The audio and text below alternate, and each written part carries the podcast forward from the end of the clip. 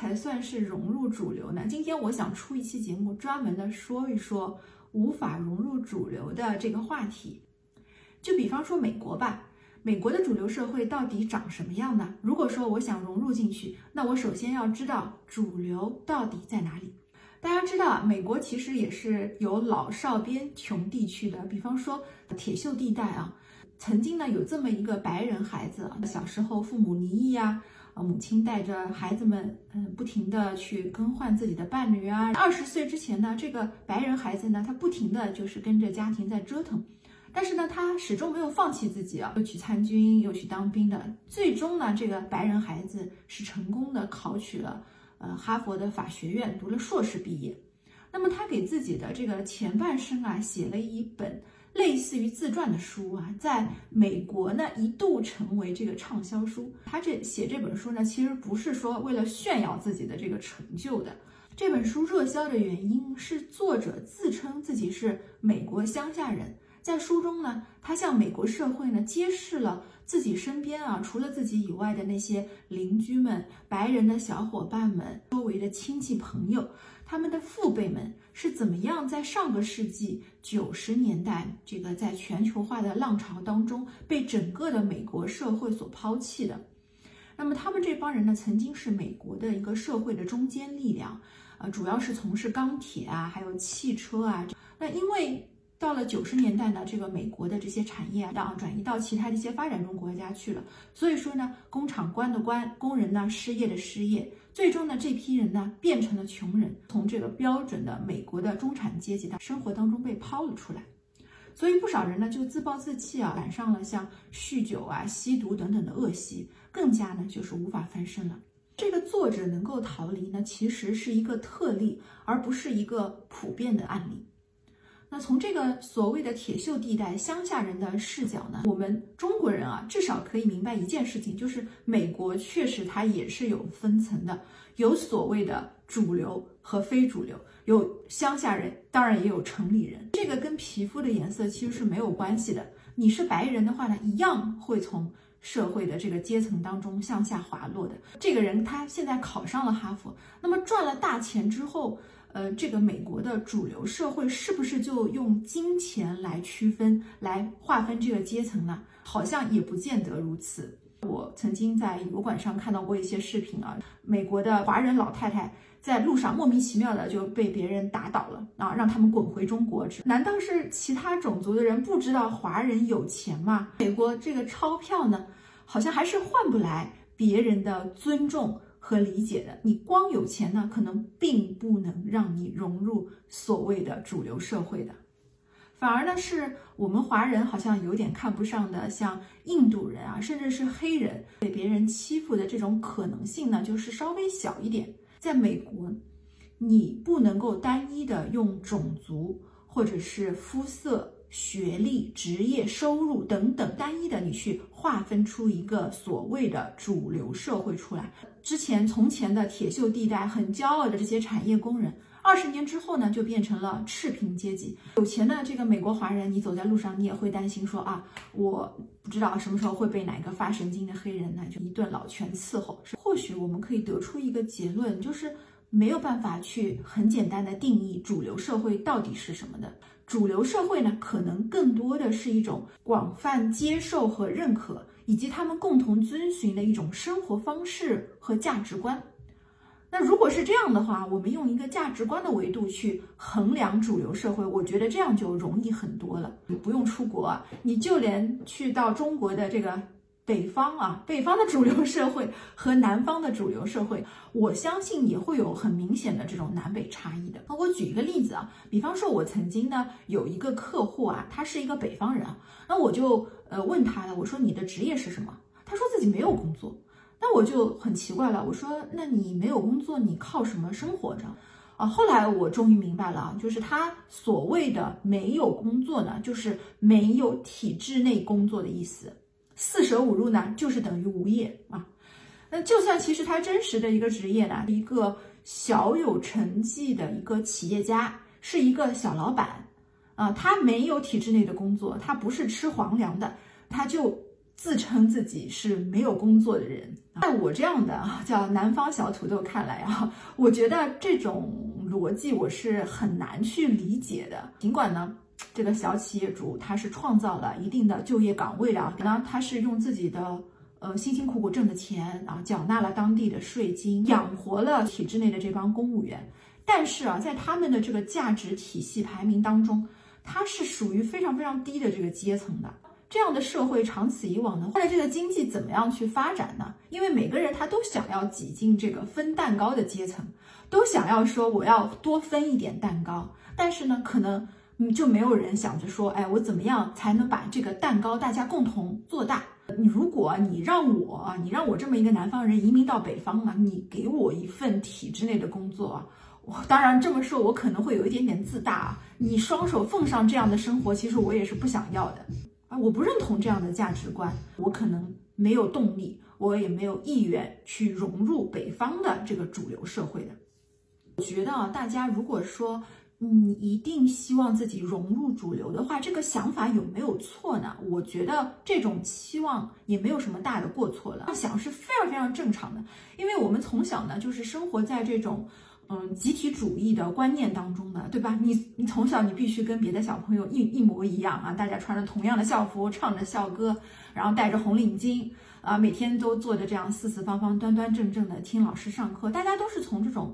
集体主义的氛围当中成长起来的，所以说你想要融入主流，这个是非常非常正常的。但是呢，如果说我们仅仅停留在担心的这个层面，这个可能是不够的。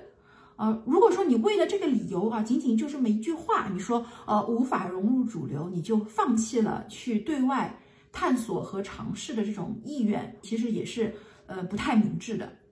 你想要移民美国，那你就应该去了解，在美国大多数人他们赞赏的是什么，追求的是什么，喜欢什么，讨厌什么。假如说你分析下来，你发现啊，我非常认同这种价值观，那你一定要用光速赶紧去啊，一分一秒都不要耽误啊。比如说你不认同他们的这个价值观呢，我认为你移民到那边，你也不会收获你所谓的这个幸福的。比如说呢？嗯，美国人他们是比较相信能力主义的。什么叫能力主义呢？就是个人的努力是大过天的。人的一个成功，美国人认为很大程度上其实是取决于你是否付出的努力。这个社会已经足够的公平了，足够的给到你机会了，就看你自己的能耐怎么样了。能力主义的另一面呢，就是相反，如果你不成功，那就是因为你不够努力，你太懒了。而且呢，你不能坐着空吃福利的，因为福利是由那些努力的人创造出来的，是由那些精英所带来的啊。如果说你只是在那里一动都不动，你就想享受分享这个社会成果的话，美国人认为这是不值得被鼓励的。说上述的这个他们的社会主流观念，你觉得哇，真的太棒了哦，我真的非常非常认同，那你就很适合移民美国，你应该赶紧去那边。那小伙伴也有说了啊，难道其他的国家不是这样的价值观吗？嗯，其实国与国之间，我认为还是有一定的差异的。就以我现在所在的欧洲来说，欧洲人可能并没有那么的认同美国的这一套能力主义的这种社会文化，他们可能会认为，就是个人的成就，它并不是完全由后天的努力所造成的。一个人的原生家庭，他所处的这个阶层，包括每个人所带来的先天的基因的这些不同，呃，各种各样的因素糅杂在一起，完全会超过个人努力的后天的因素。比如说，有的人的基因他就是读不进书的，他就是体育很好，或者说啊动手能力非常强，就是在这个学业的道路上可能并不适合他。嗯，但是呢，他可以变成一个运动员，或者说他可以成为一个成功的手工业者啊，去做呃木匠啊，或者做电工啊、泥瓦匠啊。其实，在欧洲这些工种的话，他的收入其实不会输于白领的，甚至会比白领更高，而且更自由。呃，这个社会的需求程度也更高。所以，欧洲人整体来说，相对于美国人呢，他们嗯，可能。更加赞成说，你政府应该去无差别的去帮助每一个人，而不是只讲究说个人能力大于天。因为如果你只讲究能力主义的话，那就势必造成那些在社会当中暂时没有找到自己一席之地的人，就会自暴自弃。这个对整个社会来说，其实就是一个巨大的损失。所以呢，当一个人病了、残了，或者暂时的失业了，那政府就应该去补助他，就应该给他多发福利啊。所以你可以看到，欧洲整体上它的福利呢还是比较的健全的啊。当然，括弧是相对于美国来说啊。嗯，所以如果你比较认同这种价值观的话呢，那你就应该去到欧洲。那我们再讲一个啊，比如说日本社会，日本人呢，他们就比较嗯讲究的是不要给别人造成困扰，不要去麻烦别人，自己的事情自己去解决。同时呢，嗯，作大家作为一样都是东亚人呐，这个日本社会也是比较奉行。文凭主义的啊，那如果说你喜欢这样的生活方式，你很认同它的话，那你就应该去日本。觉得就是任何一个社会啊，它的所谓的主流啊，人们的嗯，在所思所想共同 share 的一个社会的规范，包括人的这个思想的意识的动态，其实都是在变化的，对吧？没有一个静止的社会。更加更加重要的是呢。呃，国与国之间，它的差别还是非常非常大的。尽管会，你会认为其实就是润嘛，我就是离开中国，但是你润去哪里？你的目的地，呃，它不同的国家，其实他们的主流的定义也是不一样的。所以我觉得大家在挑选你自己的移民国家的时候呢，你不妨可以花上两周的时间，你可以网上谷歌一下这个国家他们的民族的特性是怎么样。个性是如何的啊？他们大家共同奉行的价值观是什么？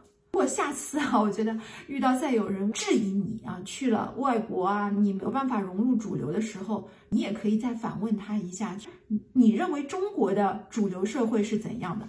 中国的一个主流的价值观是怎么样的？你有没有融入中国的主流？那我觉得这个探讨可能是比较有意义的。到了最后呢，其实我还是想说一下。主流社会啊，这个四个字都有一点，我觉得有一点点像孙悟空的紧箍咒吧。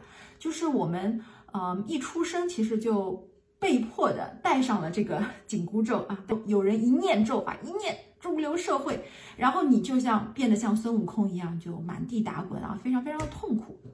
那我，所以我就是想说，你为什么不把这个紧箍咒脱下来呢？你不要去理会这些紧箍咒对你的这个影响。如果你头脑当中放弃了这个所谓融入主流的心心念念，你说我不要它了，I don't care，那你这个时候，我觉得你可能会从像从监狱当中释放出来之后，你有可能会重获呃身心的一个自由。嗯，那么身心获得自由之后又会怎样呢？等到那个时候，我觉得每个人都应该有自己去解读或者说了解。呃，和定义自己的所谓成功人生的这个能力和权利啊，就是你自己想怎么样过自己的一生，这个是非常非常个人的一件事情，而不是说你从小你就被戴上了这个紧箍咒，你必须遵从所谓的主流的价值观。世上本无主流，你的心中就造就着你自己的天堂。呃，我们这样子就可以在其中幸福的生活了。啊，让我们大家共勉吧。好的，感谢你的收看。如果你对于融入主流这个概念有任何的想法，想要分享的话，非常非常欢迎在我的节目下方留言。那么我们今天的节目就到这边啦，拜。